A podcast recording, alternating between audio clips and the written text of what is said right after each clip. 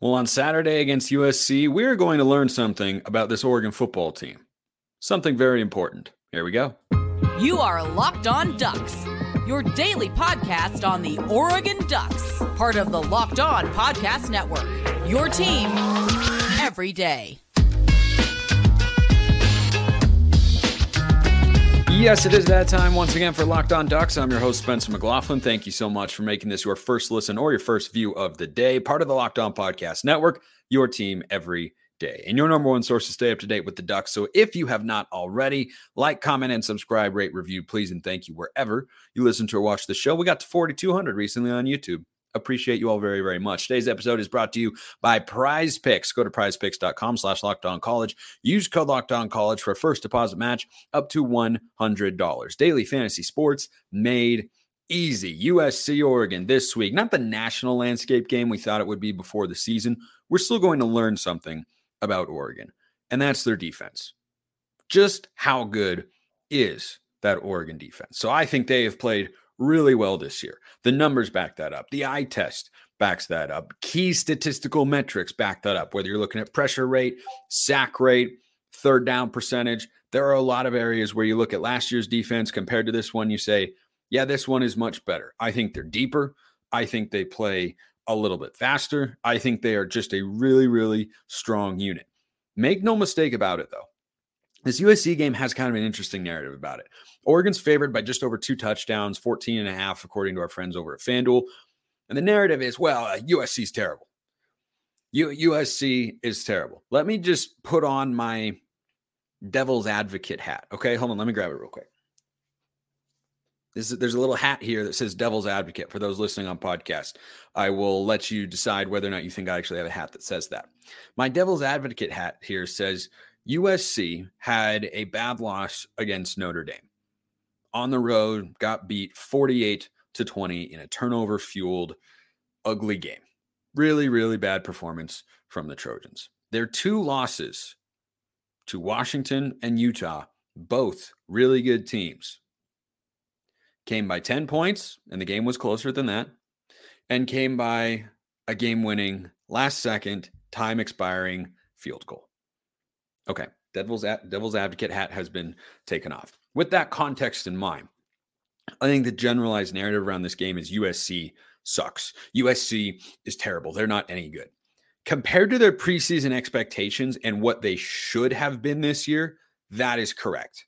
If you were to take away the hype of USC, though, here's what you would have a team that can score a lot of points and can't stop anybody. And think about think about think about it like this. USC is 7 and 3 right now. Big disappointment. Arizona is 6 and 3 right now. Jedd Fisch would be my selection for coach of the year in the Pac 12. Expectations. It's all about expectations as to how you determine how you're feeling about a particular team. Expectations for Arizona were low. Some people like myself thought, I think this Arizona team's actually gonna, going to be pretty good. I thought they'd be seven and five before the year started. Looks like they're going to get beyond that and at least be an eight win team. They've got Colorado, Utah, and Arizona State left on their schedule. They could win all three of those games and go nine and three. I think they probably go two and one, but they're a good team. So I look at this USC team and everyone wants to dunk on their defense. Why? Because their defense is awful. It is truly awful.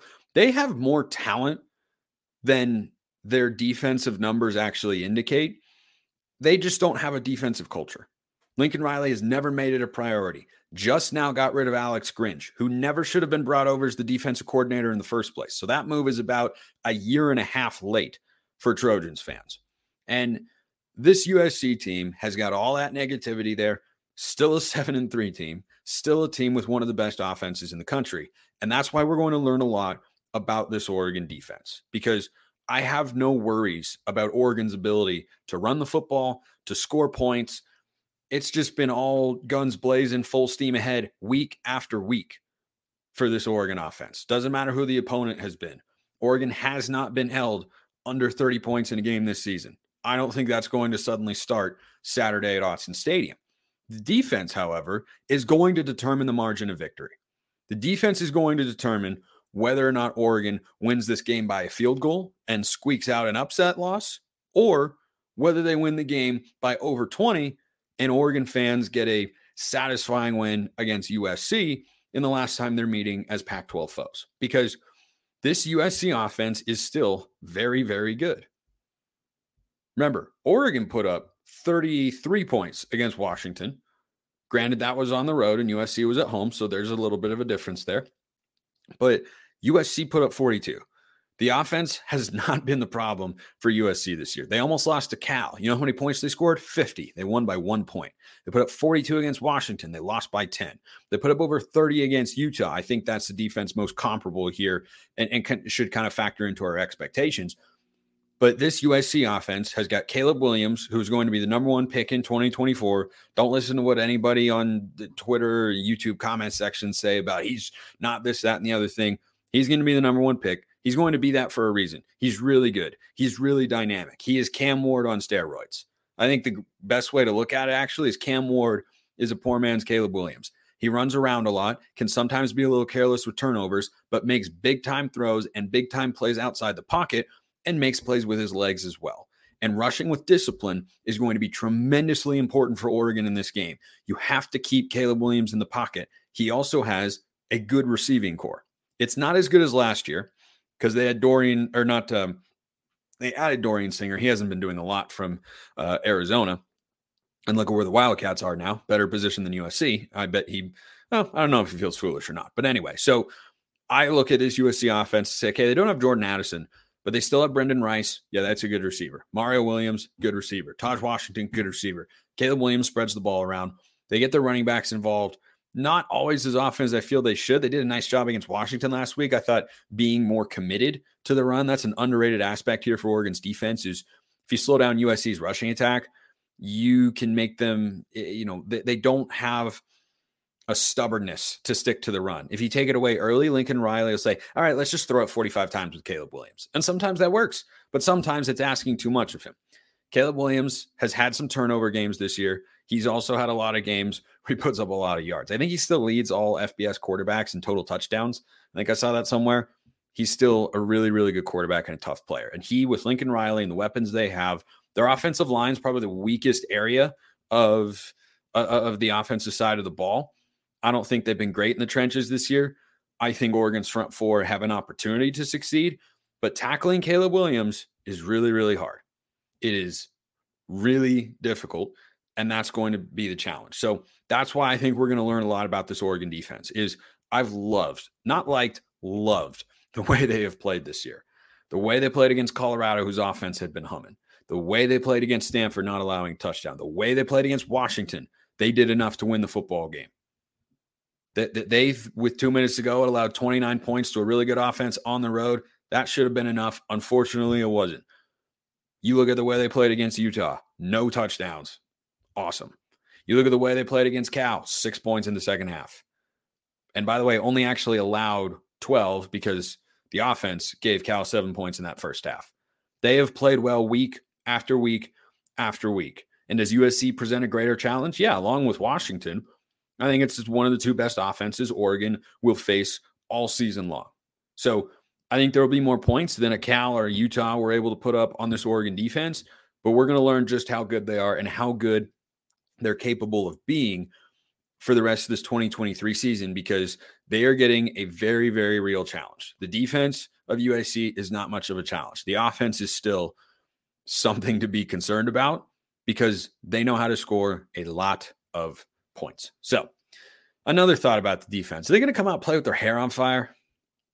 Well, Dan Lanning was firing up yesterday, and uh, we'll, we'll, we'll talk about that. Let's talk about uncertainty though, and how you want to be prepared for it with our friends over at Jase Medical. So we spend a lot of time talking together, you and I. We get fired up on wins and fired up in the in the wrong direction for losses, and I'm I'm grateful for that connection that we have. You want to be connected to peace of mind, medically speaking, which is why you should go get the Jase case, which provides five life saving antibiotics for emergency use.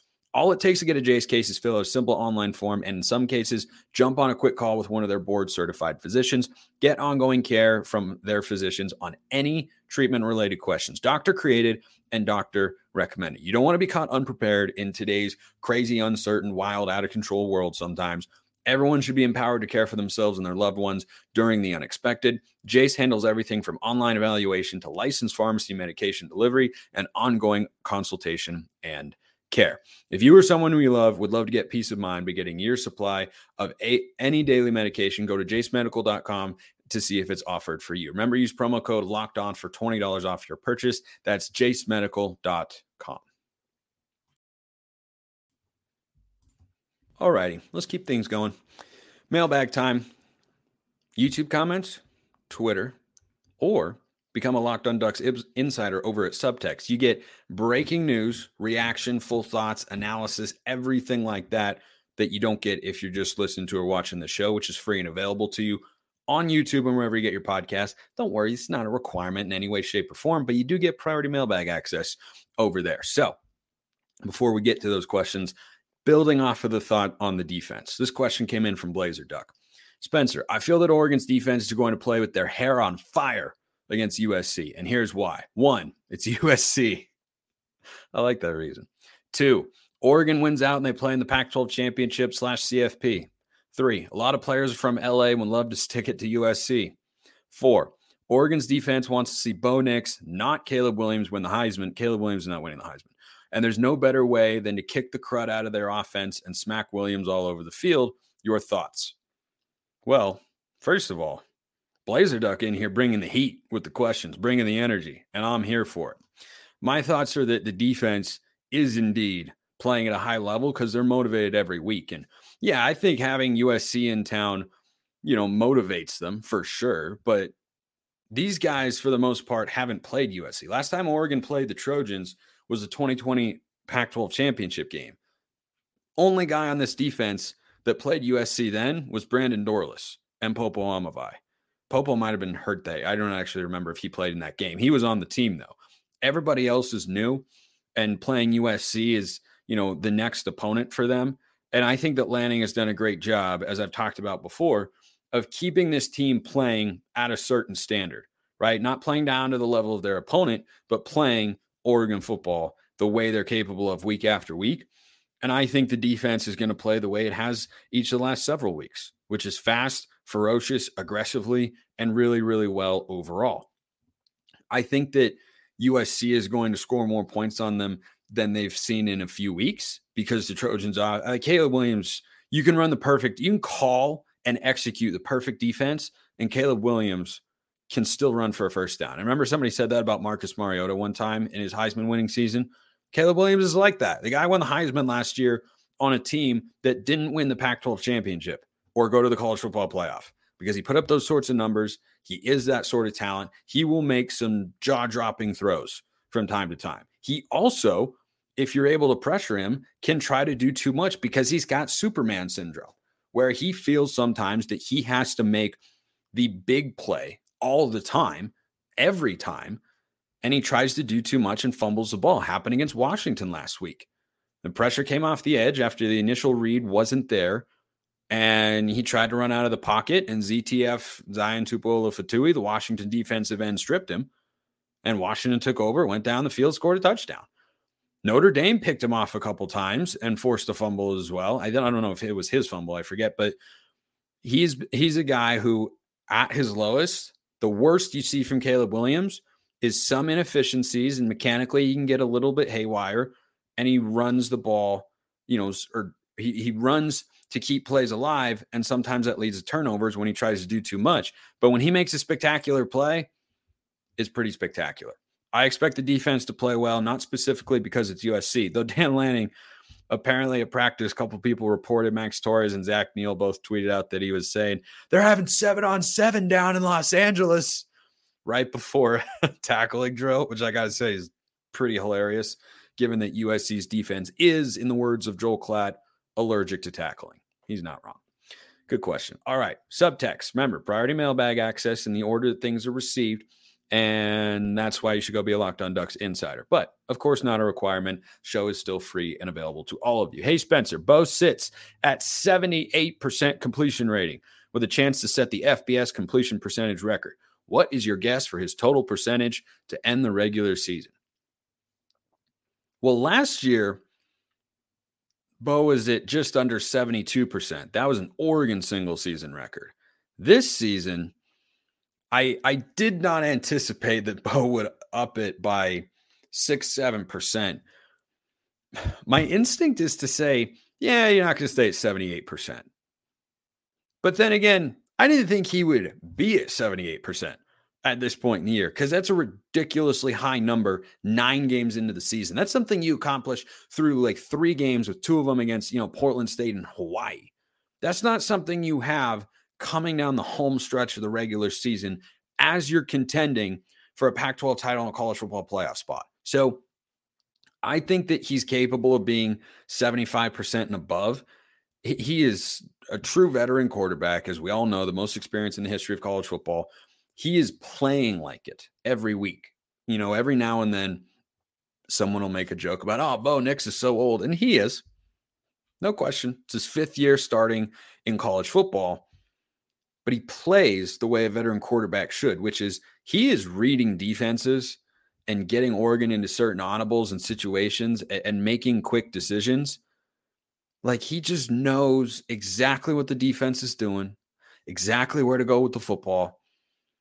I'd have, a, I'd have a hard time seeing him with USC coming up this week and the struggles they've had defensively, and Arizona State, which is a good defensive team, uh, down in Tempe next week. More on them in, in, in a little bit, and then Oregon State the following week. Yeah, I mean, I don't know if you can expect him to stay at 78%. I'd be surprised at this point, though, with the way they're operating if he goes below 75. I'll get 76. I think he'll end the year 76% completion. Another one from Subtext. With Oregon moving to the Big Ten next year, what's your take on future college football playoff odds with the new strength of schedule?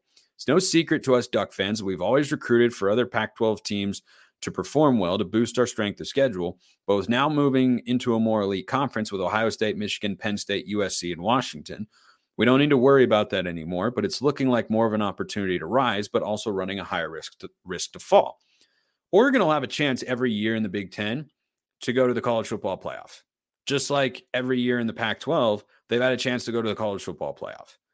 It's a more expanded league, it's an objectively tougher schedule. Oregon next year plays, I'm pretty sure both Ohio State and Michigan, if I remember correctly. I think it's at Michigan and Ohio State at home. Oregon does not play USC next year. They play UCLA. They have to play Washington too. It's a really tough schedule. I think it's tougher at the top end, and then the bottom end teams in the Big Ten just don't scare me very much. I, I mean, look around that conference right now. It's my favorite, one of my favorite movie scenes of all time. This is the Big Ten, according to Brad Pitt in Moneyball, portraying Billy Beane the A's general manager. There's Ohio State and Michigan, and then there's Penn State. And then there's 50 feet of crap. And then there's everyone else. That's what the Big Ten is. Nobody is very good. Like Iowa can't score. I know they have great defense. I don't know why they can't figure out how to score points. Everybody else can. I tell you what, if you took Kirk Ferentz and Lincoln Riley and put those two together, that team would win the national championship by 40 points. If Lincoln Riley moved on from USC to be the offensive coordinator at Iowa, I tell you what, that's a powerhouse waiting to happen. It's never going to happen though. So, yeah, I think the odds are roughly the same because Oregon is not going to have, you know, access to an 11 and 1 season the way they do this year and the way the schedule is worked out. They are going to have more leeway, which is why I don't like the 12 team playoff, but they'll have to win some of those big games. They won't have to win all of them. I think if you go 10 and 2 with Oregon schedule next year, pretty good chance they end up inside the top 12. I, th- I think there's a pretty darn good chance that that happens. So, I, yeah, I, I don't think it, I really don't think it changes all that much because Oregon's going to be the same team and the access to the playoff is is honestly roughly the same because you have six automatic bids as of now. I don't think the Pac is going to. Well, the Pac doesn't technically have an automatic bid, but I'd be surprised if the playoff committee doesn't go to five automatic bids for the highest ranked conference champions and seven at large spots. But once you start doing the numbers there, barring Oregon winning the Big Ten, which is possible, but certainly a big challenge with Ohio State and Michigan there, yeah, I don't I, I, I don't see them, you know, doing that as easily as they're able to in the Pac-12, And by the way, Oregon hasn't won it since 2019. I know they won in 2020, but what even was that season? So, you know, Oregon has won the Pac 12 championship when they've had actual seasons, you know, three times in what is this, 12 years or so? So about once every four years. Feels like in the Big Ten, that's going to be one out of every five. Doesn't mean Oregon won't get into the playoff. They can, but I think their odds are good. Their odds are good. They're going to be able to compete for a playoff spot every single year. It is, however, going to be a challenge because of the uh, automatic qualifiers for the conference champions, which I think is utterly ridiculous. But hey, who am I? Just a podcast host. So, Arizona State. Why are we not going to have a stumble down in Tempe next week? I'll tell you why after I tell you about Prize Picks, which is the largest daily fantasy sports platform in North America, the biggest one, the easiest and most exciting way to play daily fantasy sports. It's just you against the numbers. Instead of battling thousands of other players, including pros and sharks, you pick more than or less than on two to six player stat projections and you watch the winnings roll in. With basketball season here, you can do combo projections across football and basketball in the specials league. You could do LeBron James and Travis Kelce over 10 and a half three pointers and receptions, all sorts of fun stuff like that. And you can play against some of their bigger name players like rapper Meek Mill and comedian Andrew Schulz in the community each week. To do so, to get started, Go to prizepicks.com slash locked on college. Use code locked on college for a first deposit match up to $100. That's prizepicks.com slash locked on college. Use code locked on college for a first deposit match up to $100. Prize picks, daily fantasy sports made easy. Got a little big, deep breath and just kind of reset everything. Let's get back into it. Uh, someone asked a question. I apologize. I forgot to I forgot to write your name down, but I saw this question come in, might have been from subtext, about the possibility of stumbling against Arizona State down in Tempe the way that Oregon did in 2019. I don't foresee that happening for a couple of reasons. Number one, this Oregon team has had a tendency to not play down to the level of its competition. I know they did that against Texas Tech, but Texas Tech with Tyler Shough at the helm, solid team. Not a great one, but a solid one. That's the only example of Oregon playing to their level of competition, playing down to their level of competition so far this year. We'll see what happens on Saturday against USC, who, as I said, is good but not great. The games that are comparable to Arizona State have been Stanford, for instance, 42 to 6. Colorado, who Stanford beat 42 to 6. Cal, 63 to 19. Washington State, 38 24 or Oregon is playing their brand of football, their level of football week after week after week. And that Arizona State team, I think Dillingham is going to do a good job. It's going to take a minute, but he is going to do a good job. He's shown an ability to recruit. He shows a passion about that place the coaches haven't shown before. And that Arizona State team has a pretty good defense, also gave up 55 points to Utah last week. Now, if you remember, Oregon beat Utah by 29 points. They beat ASU by 52. So Arizona State has a higher ceiling than some people might think on a weekly basis, but their floor is still very, very low. That's still an Arizona State team that lost to Colorado. That's still an Arizona State team that lost to Fresno State at home 29 to nothing. A good Mountain West team beat them on their home field 29 nothing. I saw them week 1 against my Thunderbirds of Southern Utah, an FCS team and a, and a good rebuilding one by the way in the United Athletic Conference took them down to the wire 24 21. Should have won the football game. So I'm not worried about that. I know crazy things have happened in the desert before. I talked about this last year when Oregon went down to play Arizona, who was rebuilding and turned out to be kind of a respectable team and is even better this season. I felt that Oregon was going to go in and overwhelm them. I think they'll do this with Arizona State. I don't think there will be an issue there. It's not going to be a super hostile environment because they're, you know, building things back up and trying to get good attendance numbers. They, have been okay, but – I also don't worry about Bo Nix on the road because look at what he did against Utah. They hadn't lost there since 2018. Their fans had not watched the Utah Utes lose a football game at Rice Eccles since 2018. Bo Nix, a company, beat him 35 to 6. I, I think Oregon is going to be just fine. So I think Oregon's one reason. And then Arizona State is, is banged up. They've had quarterbacks rotating in and out, and their defense is good. They, they are well schemed. They don't have a they, they have a couple good players, but mostly they're just well schemed. Oregon can out talent them. And then offensively, ASU is weak. ASU is pretty darn weak. And I, I fully expect Oregon to be fine next week. So I know we have horrors of going down to the desert, but I think this Oregon team is better than 2019, and this Arizona State team is worse than 2019. They were five and four going into that game. Oregon was eight and one, went down to the desert, or nine and one, maybe nine and one. Yeah, because I think we played Oregon State the following week. But um, yeah, Oregon will be fine. Last question for today. Jeff, how many times has this year has the Ducks defense made successful adjustments? And can you see recruits noticing how much more Lanning's players are coached up versus a Cristobal type of coach? Or how would you account for Oregon's huge step forward this year with guys like Bo?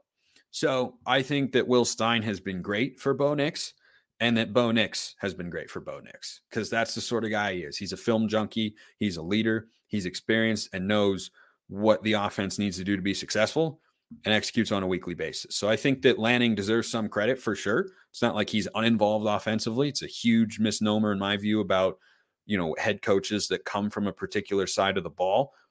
Most coaches are not like and Lanning falls into this category. Most coaches are not like Lincoln Riley or Chip Kelly where it's I'm going to do the offense, you guys do the defense, and I'm going to pay no attention over there.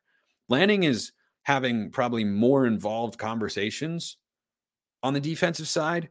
It's not as if he and Will Stein don't talk or that they have no ideas. You know, like notice that a lot of the things Oregon does this year, Oregon did last year. That's because Lanning wants them done a certain way. And he brought in an offense coordinator who can execute that vision, gives them plenty of free rein, and they do a really, really good job. I think on the recruiting front, no one's you know thinking about it in comparison to Mario Cristobal. At least recruits certainly are not. I do think that what Lanning is building defensively is showing up in the recruiting rankings. I had a question on yesterday's show about, hey, are you concerned that the top 11 recruits in 2024 are all on the defensive side of the ball? My answer is no, because the portal's available. I do think that Lanning and Lupoi and Chris Hampton, the job they've done defensively this year, it's getting on, on, on recruits' radars in a really big way. And Oregon went from no five stars when the season started in their next recruiting class to two of them right now. And hopefully those guys put pen to paper and become Ducks because I think Aiden Breeden and Elijah Rushing are big time football players next year. So I, I think recruits are taking notice of what Oregon's doing. And, and I think that the coaching and development pitch is clearly being made. I think it's about the on field results and the recruiting message that gets across. Appreciate everyone listening. I'll see you next time. Have a wonderful rest of your day and go Ducks.